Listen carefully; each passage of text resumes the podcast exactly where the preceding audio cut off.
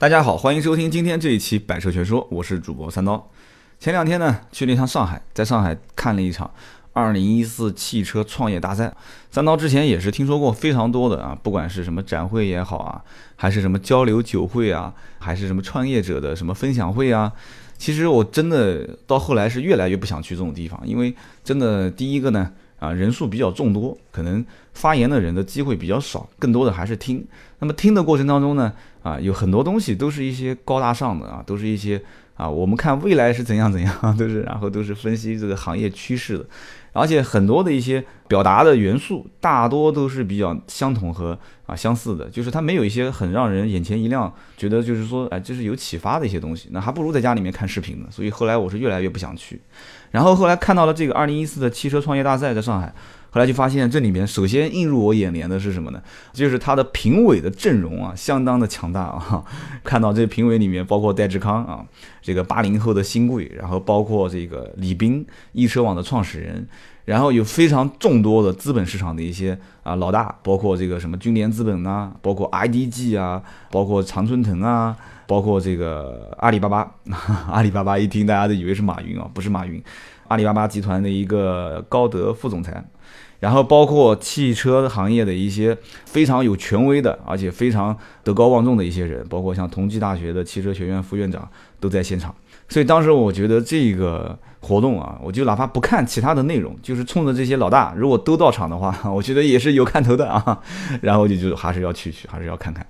然后呢，当时我在路上我就研究他当时总决赛入围的十二个项目。我觉得还是很有启发的啊！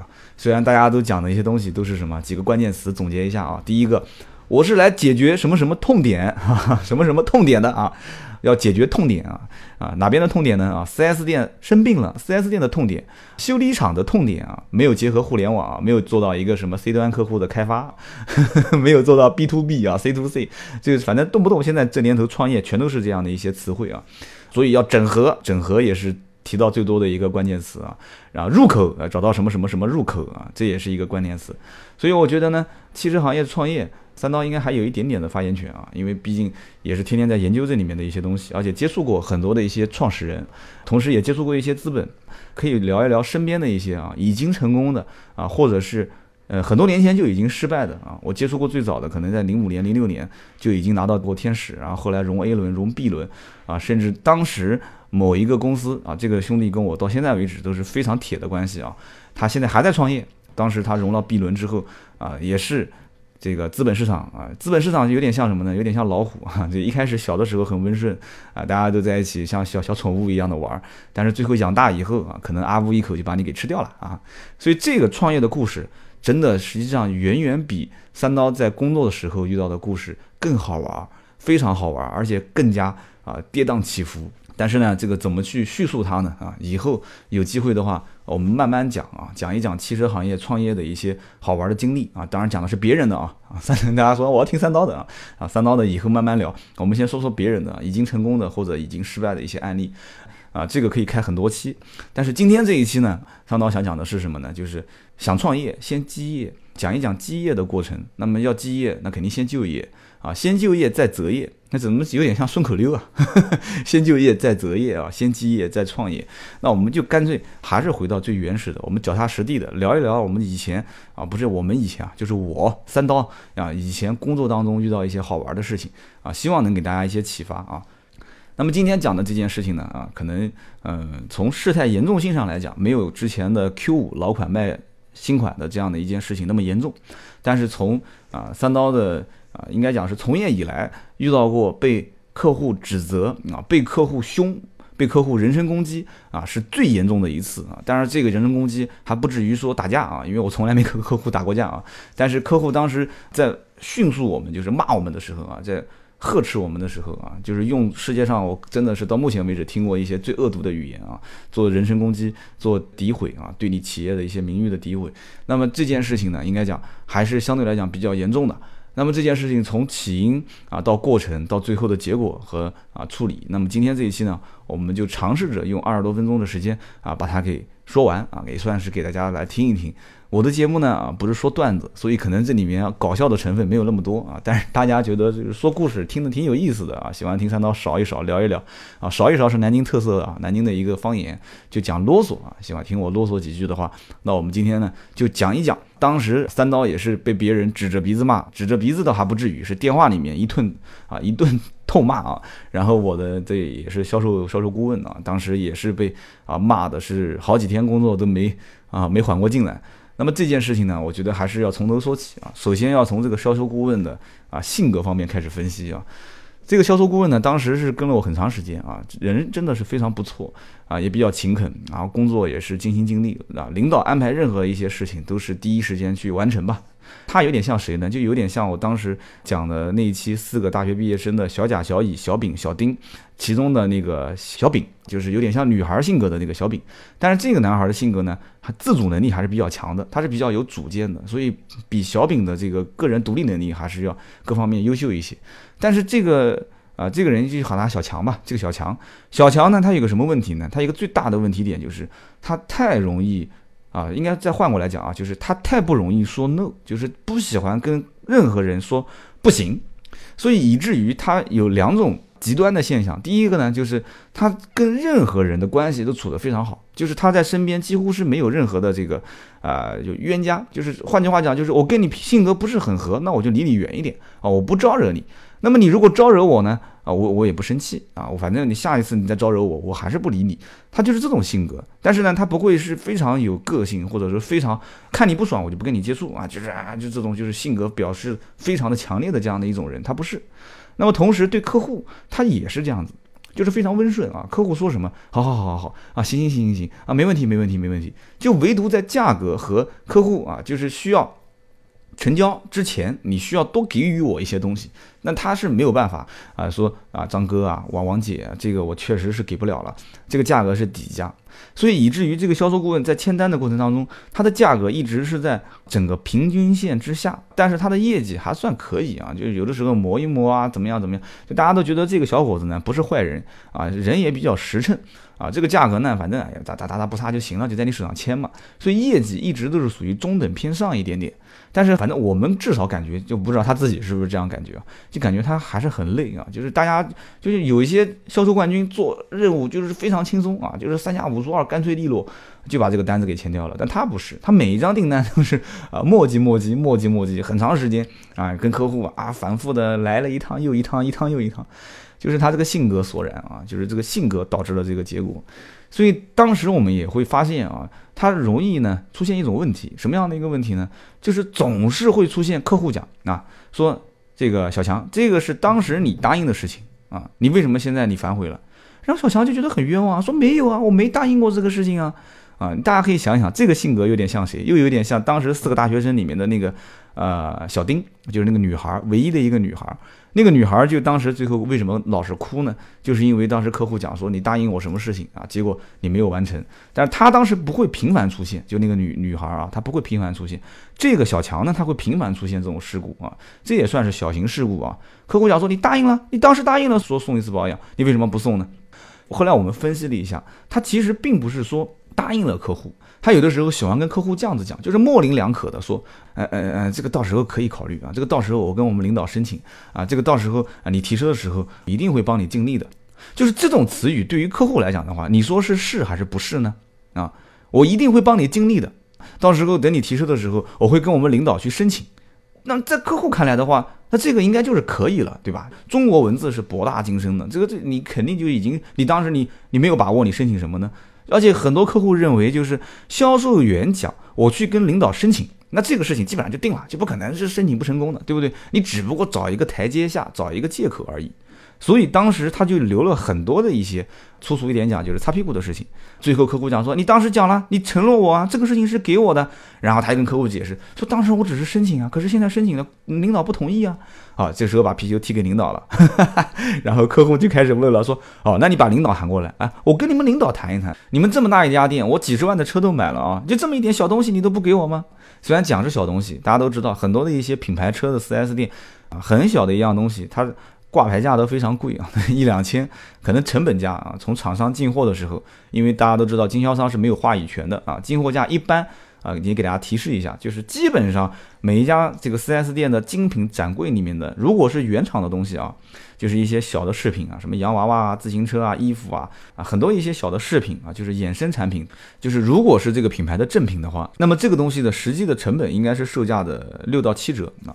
所以这个销售员当时就容易留下很多的一些问题点，就是他总是会模棱两可的答应客户一些东西。我讲的答应是双引号的啊，就是呃模棱两可的承诺一些东西。所以这个销售顾问就是频繁的在跟客户去说啊，说说将来申请啊啊，说我回头帮你去尽量争取啊，这些话术留下的隐患。当时其实也怪我们，我们没有发现这个问题将来会一次性爆发啊，发生这么大的一件事。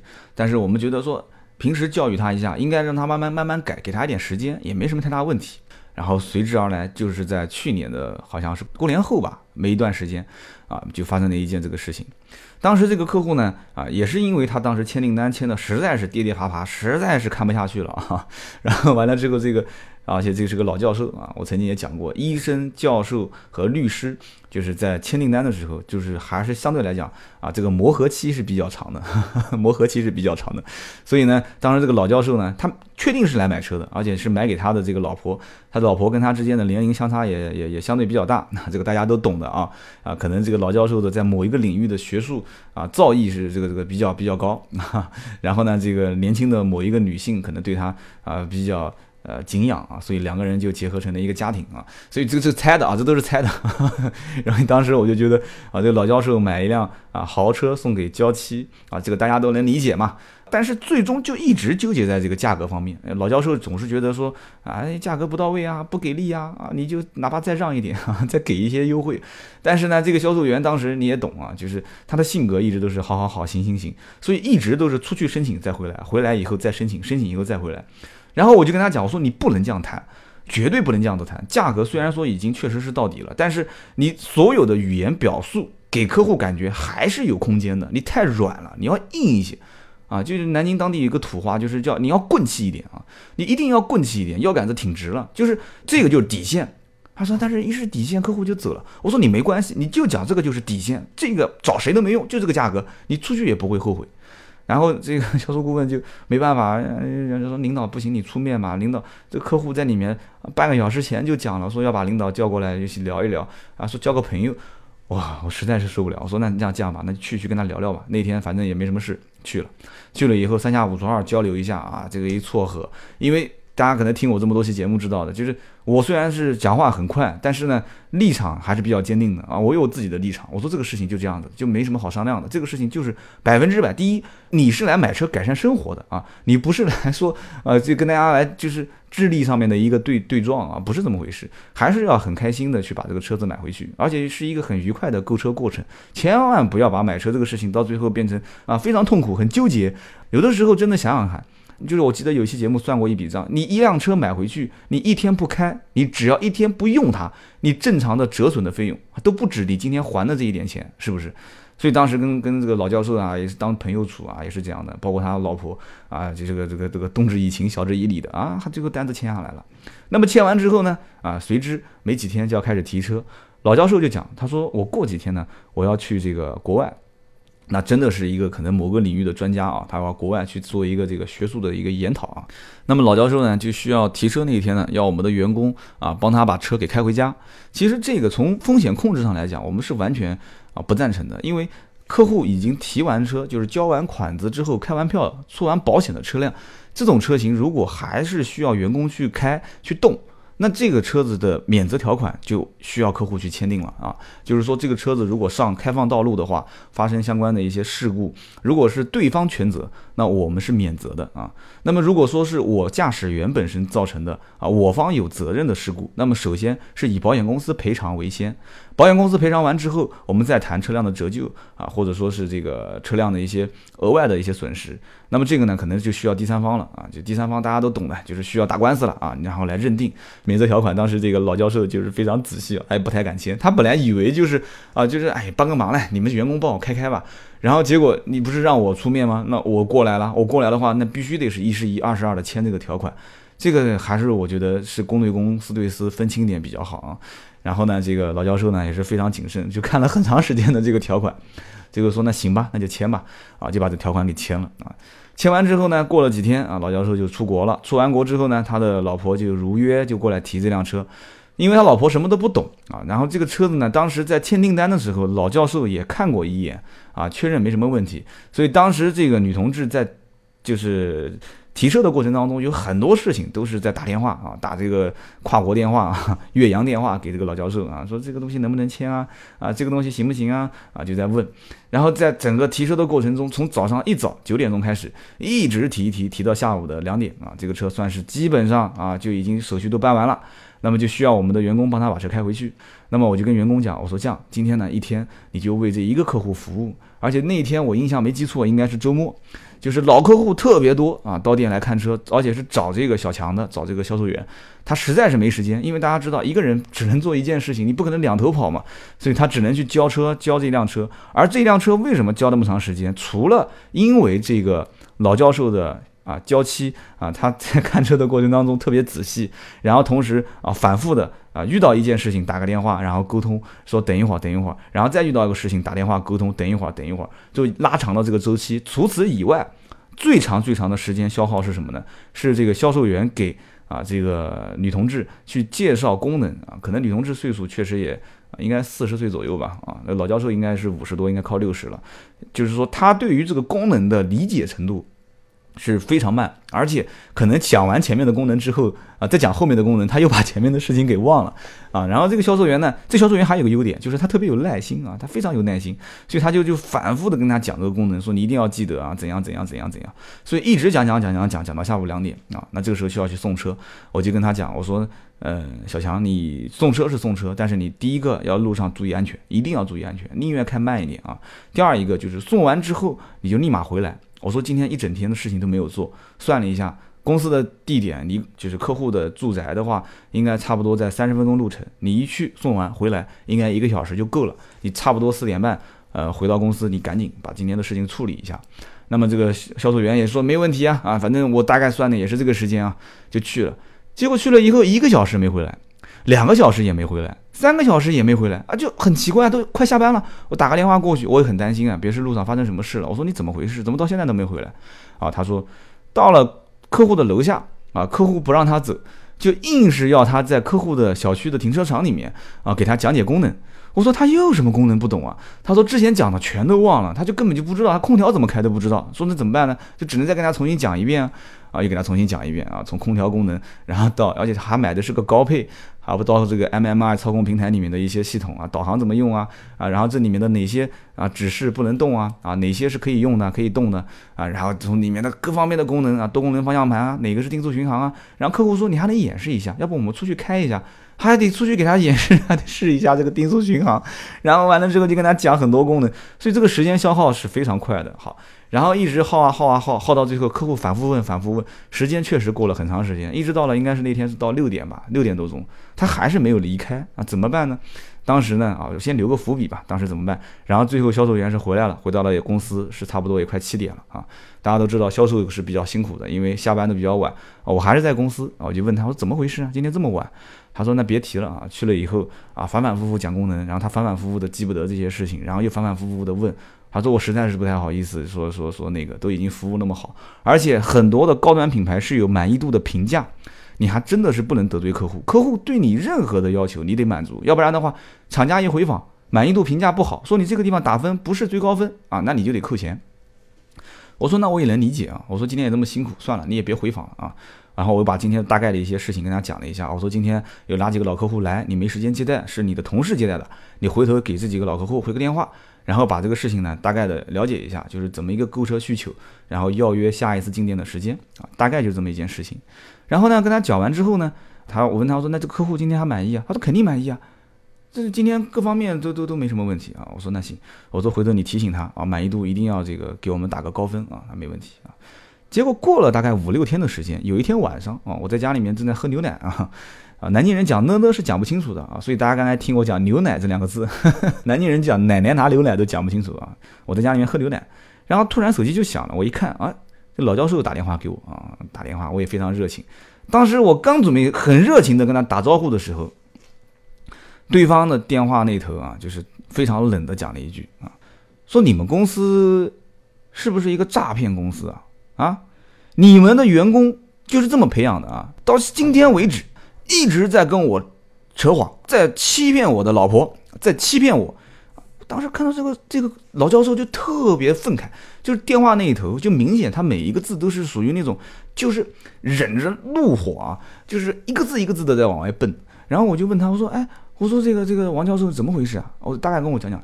他说，我跟你讲，我原来对你们的印象还挺好的，但是远远没有想到啊，万万没想到啊，你们原来就是这样的一个服务啊，你们就怎么怎么？后来我就了解了一下是怎么回事呢？啊？从这辆车送到了他们家楼下，就是我们的销售员讲完功能之后，这辆车在原地，从老教授就是从国外回来，从那辆车送到他家楼下之后，他的老婆就从来没有碰过这个车，五天时间从来没碰过。那么老教授回来之后问他说：“你为什么不去碰这个车呢？”然后这个客户就讲了，他就就这个女同志就讲了，他说：“我连车上的功能哪个按钮怎么用我都不知道，我根本就不敢开这个车啊。”他说：“甚至于我现在我都忘了那个车子就是 P R N D 这几个档哪个对哪个。”当时我就问老教授：“我说他不懂，你可以让他打电话给给这个小强或者给我嘛。”然后结果你知道老教授讲了一句什么话？他说：“他还敢打电话给你们吗？啊，你们的员工当时是怎么讲的？说不懂的话自己看说明书。”哎，我觉得就很奇怪了。我说有讲过这句话吗？他说：“你如果说没有讲过，那就把。”这个小强喊过来，我们当面对质。我说那也不至于吧。我说据我了解，那一天小强把车从九点钟交完之后，下午两点送到你家，他晚上七点才回来。然后老教授讲说，那我就不知道了啊，你们的员工是怎么管理的啊？他说你你们的员工把车送到我家楼下，就直接让我的老婆啊，就直接让他回家看说明书。那这个就就有点这个，就像日本人拍的这个罗生门啊，那就个人说的就。不一样了，肯定是有一个人说谎啊！老教授当时讲说，你们的员工把车送到我家楼下，让我的老婆就回家看说明书。但是我了解的情况是，两点钟从公司把车送过去，一那他就一直问我说你在干嘛？他说我在给客户讲解功能，讲解功能，那就一直讲到晚上差不多六点，三四个小时的时间。那我讲个不好听的话，你就是 就考试一个学期的课不上，这三个小时嘛，我基本上也就过了，对不对？划划重点跟范围，我什么也都知道了。也不至于说车子讲完之后放在楼下五天时间不开，最夸张的是说连档位都不知道了，P R N D 这四个档哪个对哪个，甚至于还夸张到说连电话都不敢打给小强，不敢打给我说啊，就是因为一句话让他自己看说明书。我觉得应该不至于是这种情况，所以我我说你别急，你别急，我说我先打个电话。老教授打电话训我们的时候，就中间很多恶毒的语言我们就不讲了啊，骂这个骂那个的。然后我打电话就问这销售员，我说怎么回事？你实话跟我讲，你那一天到底到他家楼底下发生了一些什么？你是送完车自己去啊划水啊出去玩了？我不怪你，你跟我实话实讲。最起码现在客户要投诉啊，你告诉我是出去玩了，还是真的在他楼下给他的老婆讲解功能？啊，销售员跟我讲说，他说我真的是在楼下给他讲功能，讲到晚上六点。我说但是真的讲功能讲到晚上六点。为什么客户？我说客户走了之后，你你走了之后有没有打电话给你问功能方面哪边不懂？他说没有啊，对吧？因为我们曾经培训过一种模式，叫做盲操。什么叫盲操呢？就是盲目的盲啊，就是蒙到眼睛操作。盲操就是我们可以让。销售员培养他一种技能，就是我打电话给你，就两个销售员互相演练，然后一个销售员就找一辆新车，没有用过的车，没有开过的车，比方说你是卖奥迪的，那我就找一辆奔驰或找一辆宝马，你没有没有开过的车，然后你在这个车子上面，我打电话告诉你某一个功能菜单里面的某一个键怎么操作，怎么去把它取消，怎么打开，这个都培训过的，我觉得你打电话也没什么问题。然后我就问他，我说问他那个关键点，我说你当时有没有讲过，你不懂就看说明书。哎，销售员回头想了一下，说：“我当时说过这句话。我说你当时为什么要跟他讲你不懂看说明书呢？”他说：“很简单嘛，当时那个操作系统我讲的已经非常细了，可是他就是反复记不住里面的功能。而在这个说明书里面有一本很薄的说明书，是专门精简的去讲这个操作系统是怎么操作的。我当时的意思就是让他把这个很薄的这个本子抽出来，然后放到家里面没事的时候可以看一看，这样可以反复记忆嘛，不就懂了吗？”但是他的理解就是，可能因为中国人有些时候讲话，他一句话可以理解成很多种意思。可能客户当时理解的意思就是，你小许以后就等于啊，今天我烦到你了，我从早上九点一直让你讲功能，然后到下午的四点五点还在让你讲功能啊，你现在讲了一句说你以后不懂看说明书，那我就不打电话麻麻烦你了，是不是？所以当时老教授就特别生气，就是说怎么回事？你们怎么服务的啊？我花那么多钱就是为了体验这么啊豪华品牌的一个服务啊，你就让我老婆看说明书？然后，因为这件事情的出发点就是触发点，他老婆五天都没开嘛。后来聊了一下，我也知道是怎么回事了，就是因为这五天都没开，而且当时可能也是天比较冷，还是怎么回事？他老婆出去啊打车，然后也不是很方便，然后又办事情，然后中途可能又迷路，然后遇到一些各方面，因为当时没有开车开这个新车的这件事情，而且这个老教授去国外，也就是为了给他老婆啊，可能图个方便，买个车子。但是结果老教授出国回来发现，这就是当时一一片好意，买车给老婆给小娇妻，小娇妻结果五天一天都没开，还遇到这些事情。然后最后听到一句话是，这个销售顾问跟他讲说你不懂看说明书，这个肯定要骂上那为什么骂诈骗公司呢？那就要讲到另外一件事情了啊。老教授就讲了说，你们公司到今天为止啊，你发票扣着不给我老婆，啊，你保单扣到不给我老婆。啊，我听我他说你别说我不懂啊，我问过我的熟人了啊，你是不是合格证也没给我们？你想干嘛啊？你想干嘛？你是不是想扣到这边啊？什么什么什么东西就将来不给我啊？而且你承诺给我送的保养呢？然后我就问销售员我说怎么又冒出个保养出来了？销售员讲说没有啊，说我没答应他送保养啊。所以这是后来到了店里面以后处理矛盾的时候又发生了新的一些问题点。他说小强，我跟你讲啊，你他说我一开始对你印象还是蛮好的。他说：“从今天这一刻开始，我对你完全就失去信任了。你当时口口声声讲提车的时候送保养，好了，你现在把东西你扣到公司，你不给我是吧？啊，你不给我，你现在保养不给，那你什么意思啊？你就是想拿这个来威胁我，是不是这个意思？”他说：“那我马上找媒体，我马上找律师啊，懂不懂媒体？懂不懂律师？” 然后当时呢，怎么办呢？就是他处理不了，而且当时我们处理任何客户抱怨，肯定是几个原则。换人、换时间、换地点，那么小强肯定是不让他出面。前面的客户是一定要把小强拉过来对质，然后我说不用对质，那不行，他一定要对质啊。然后短暂的一个出面啊，解释道歉，其实不用解释嘛，就道歉。道完歉把小强回避回来，然后我和另外一个领导过来跟他进行处理。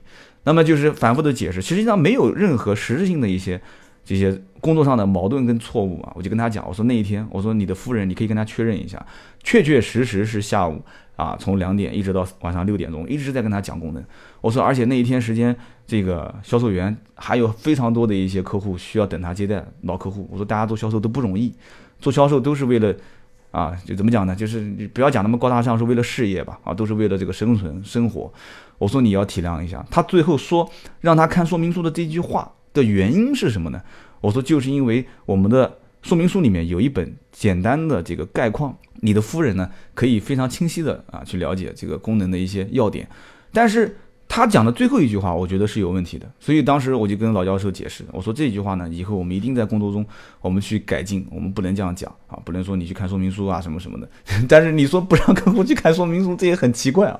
当时就解释吧，就跟他解释，就说这句话的意思是有歧义的啊。然后老客户又问你为什么压这些东西你不给我，我说这个也是因为考虑到你的夫人是新手。因为刚开始开车嘛，对车各方面都都不是很懂，然后上牌又是通过我们公司来上牌，所以这些包括发票，包括其实做汽车的人可能都懂，包括经常买车的人都懂，很多 4S 店包括发票、保单和合格证都是一次性的给到上牌员，所以你当时你直接开个车去就行了，把你的身份证带到，对吧？甚至有一些客户比较。嗯，就怎么讲呢？就是，当然这个比较少啊，就是身份证都不带，身份证就一直给到这个用文件袋把它给放起来，说那放到你 4S 店，到时候上牌的时候你让上牌员一证带过来。但是我不主张身份证给给其他人啊，身份证一定要自己保管。所以当时我跟他讲，发票、合格证、保单这些东西，我们保管的原因是什么啊？然后老老老教授就在那边先是发火，然后慢慢发，等火全部消，人家发火的时候你就听就可以了啊，就让他把火全部发完啊，发完之后就开始跟他滔滔近乎啊。啊，问问他是研究哪个方向啊？问问他，问他是研究哪个方向啊？问他这次去美国之行顺不顺利啊？就聊点家常啊，就是不要聊这个事情本身，因为这不是一个很实质性的一个解决不了的问题。然后慢慢慢慢聊的过程当中啊，老教授发现啊，你也是一个还比较实在的人，也不是一个啊，就是啊，很很很什么很傲慢的啊，不是解决问题的人。所以他说，哎，这个这个这个小强确实是啊，其实人还是不错的。但是他这个毛病啊，就是老是这边跟我讲好好好行行行，但是最后事情做的呢，我都是不是很满意。啊，我说他呢也很年轻啊，这还有很长的路要走。我说你作为老前辈，我说你跟他可能父母辈的这个年龄都差不多了。我说你还是要多多体谅。我说这件事情还是要拜托你啊，这个我们做的确实不好。所以这件事情当时就让我印象非常深啊。你想想看，一个销售员从一开始苦口婆心去把订单给拿下，然后到。花一天的时间去给客户交车，然后还帮客户把车送到他家楼下，然后他又不懂，然后再给他慢慢的去讲解车辆的功能，最后就是一句话啊，说啊，你如果再不懂的话，你就看一下说明书好了，爆发了这样的一场啊，应该讲是我有史以来听到过啊最恶毒啊最最人身攻击的这样的一些语言啊，对我的一些伤害啊，对我的员工的一些伤害。所以呢，当时我们，我说实话，我到目前为止没有怪罪过客户啊，我们都是在反思，就是到底这个问题出在哪里。所以当时我跟小强也是做了一个非常长时间的谈话，我跟他讲，我说你回头反思一下，我说你冤不冤？他说冤。我说你冤，你真的冤吗？你再好好想想冤不冤？他就不说话了。我说其实这件事情你不冤，为什么不冤呢？因为长期的，就是你的话术表达的过程当中有一些琐碎的地方，然后呢，这个销售员他就是反复的会说。啊，这个我去申请申请啊，我会我会尽力的啊，这个等你提完车啊，我会怎样我会怎样，所以这样的话会引起很多的一些不必要的矛盾，而最后的包括那句话说你不懂你去看说明书，也是一个模棱两可的话。如果你要稍微深，你多花一分钟的时间，多深层次的想一想，这个话是不应该讲的。或者再换句话讲，你再多说一句，你不懂的话，看看说明书。如果还不懂的话，打电话给我，这个就没什么问题了。所以今天这期节目呢，我们就跟大家聊了，也是以前我在生活当中啊，就工作当中发生的一件小案例啊，也是希望给大家一些启发。然后最后呢，也是欢迎大家啊，不管是老听友还是新听友，加我们的订阅号啊，A B 的 B 五四五八五九，是我们百车全说的一个官方订阅号。然后同时订阅号里面有一个小论坛，也欢迎大家呢到论坛里面啊参与一些互动。那么今天这一期呢就到这里，我们下一期接着聊。